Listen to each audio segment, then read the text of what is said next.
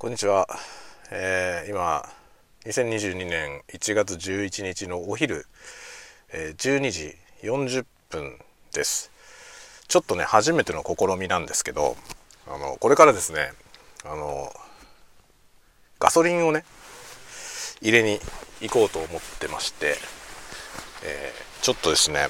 録音しながら 録音しながらねガソリン入れに行ってみようかなと思っております。どんな感じになるか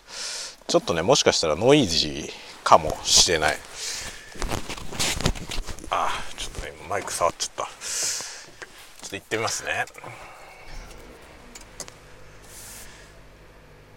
ちょっとねこのピンマイクがどんな感じで撮れるかっていうのがちょっとね、まあ、しかもあのマスクをしてるんでね何とも言えないところですが。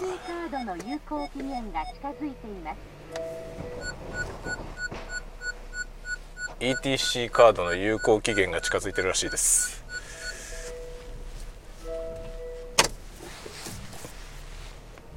今月来月かな？来月までですね。なので、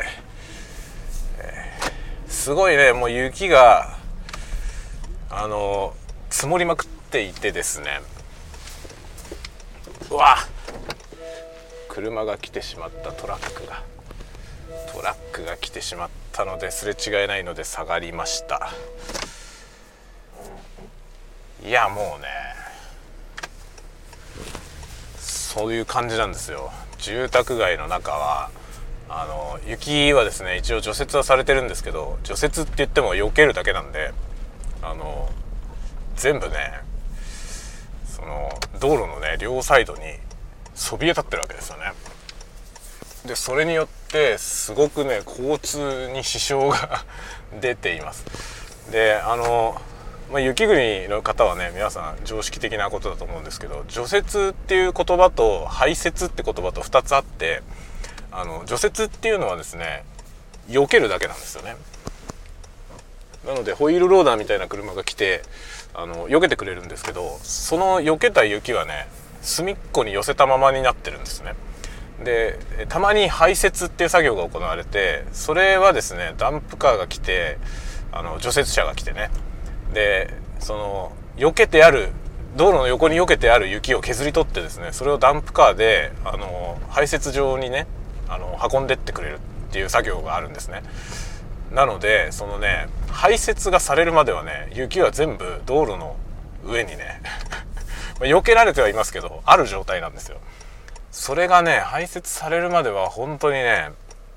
あの視界も非常に悪いですし特に交差点なんかでその壁がそびえ立ってるとね全然見えないんですよね。特にその細い通りからあの、まあ、一時停止がね一時停止の標識があるような交差点で細い通りから大きい通りへ出るところとか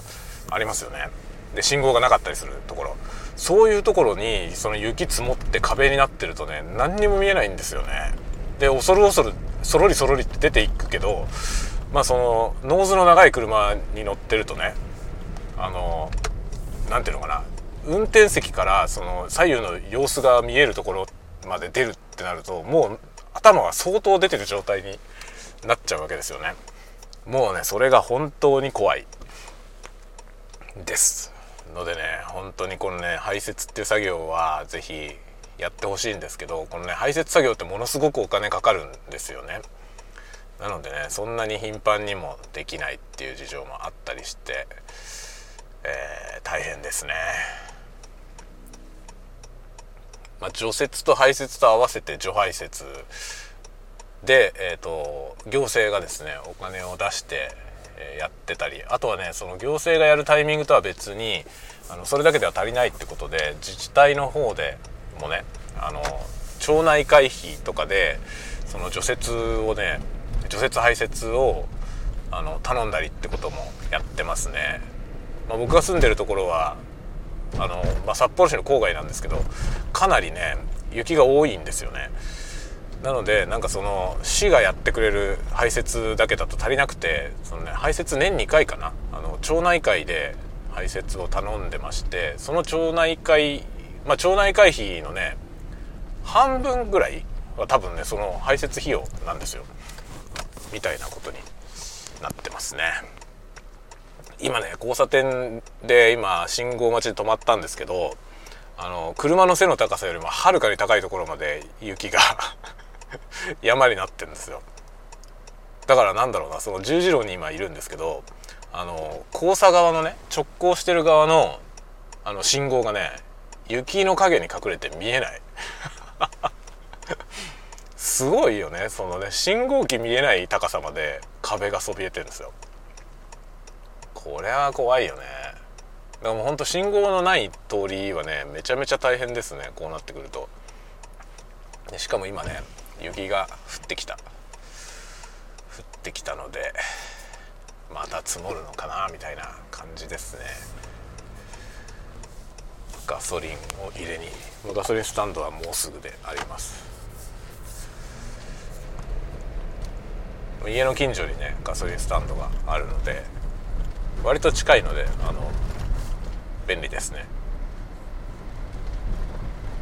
結構ギリギリまで 今回はねギリギリまで粘っちゃったのでもう1メモリしか残ってなくてであとねその車にそのね残ってるガソリンでどれぐらい走れるかっていうその航続可能距離っていうのが出るようになってるんですけどその航続可能距離が43キロってなってますね。43キロしか走れない。もうだからギリギリですね。かなりギリギリの状態なので、えー、今日入れないとやばいみたいな状態であります。ので今入れに来ました。ガソリンスタンドにの駐車場に入っていきます。いや寒いんだよな。ガソリン入れるのもね一苦労ですよ。なんかでっかいやつが入ってるね。ガソリンスタンドのところに、えー、しかもスタンドが混んでますね。ガソリンスタンドって結構タイミングがあってあれですよね。あの一日中混んでるってことはまああんまりなくてそのタイミングで混んでたりしますね。今ちょうどね全部埋まってる。セルフのスタンドなんですけど。全部埋まってますね。でちょうどねガソリンスタンドに到着したところであの車の暖気が 暖気というかね、えー、エンジンのあの温度が上がりまして暖房のファンがね。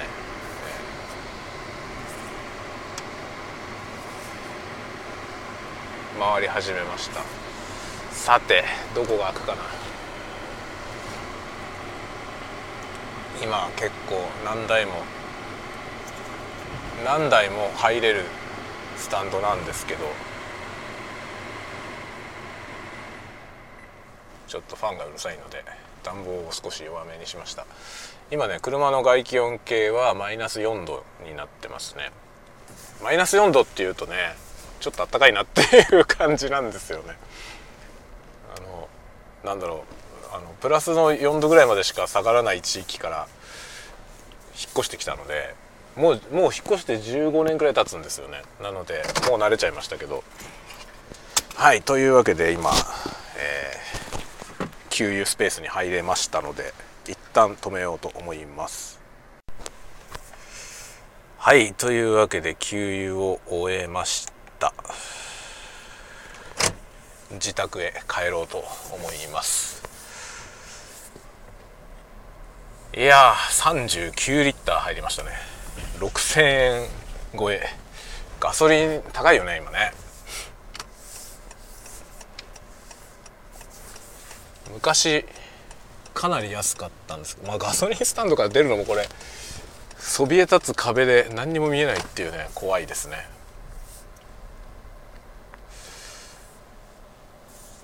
昔ねガソリンすごく安い時期が一時期あってあの二十何年前。二十何年前は本当ねリッター100円切ってるようなことあったんですよ。でも今はねもう大体150円とか160円ぐらいですかね。高いですよね。今あの木材もねウッドショックとかって言って高いですよね。ホームセンターであの木材買うんでも高いし。ということは多分あれですよね。家建てたりするのも今高いんだろうね。もうなんかあの物流がいろいろね支障が出ていてそれによっていろんなものが高かったりあのマクドナルドのポテトがね S しかないみたいな話ありますよね。なんかコロナの弊害がいろんなところに出てるような感じなんでしょうねきっとね。おお滑る滑る。まあねこれ自宅に帰っていく道もですねぐっつぐつだな。道路はぐずぐずだしねその避けられた雪が壁になってるし。でもね一応なんだろうあの表の通りはちょっと排泄された気配がありますね。削り取られてる感じに見えるな。どっかで多分昨日あたり夜中にやってくれたんじゃないかなと思いますが。これね本当にこれやってくれないとねあの2車線片側2車線くらいのねその住宅街の中の道路なんてのはもうね1車線になっちゃうわけですよ。その両側からせり出してくるからね。でそこにバスが通ったりとかするので 本当にねもうなんだろう支障があるどころの騒ぎじゃないんですよねその普段買い物に行ったりする時使う道路なんでそれがね全部あの片側交互通行みたいなことになっちゃうのでこれはね本当に大変なんですよ。まあ、かといってねそんなしょっちゅう排泄できるわけでもないし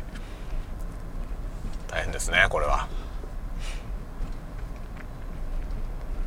割とこのね排泄除雪排泄をやっている方々っていうのはあの建築業の方々だったりとかねそのダンプカーとか、まあも、もともとダンプカー持っているような業者さんとかがあの請け負ってるみたいなんですよね。まあ、冬場その建築とかのお仕事が減ってしまうので、まあ、その分その除雪に協力してねでそれで市からお金もらうとかそういう風になってるみたいなんですよね。なのでねあの雪が少なければ少ないで結構そういう人たちのねあのなんだろう冬場の収入源がね減ってしまったりっていうことがあるみたいですね。多すぎるのも考えもんだけどね今年はちょっと雪多いですねかなり多い気がするまだ12月あ1月か1月の今まだ1週目でしょっていう感じなのでちょっと例年より多い多いんじゃないかな。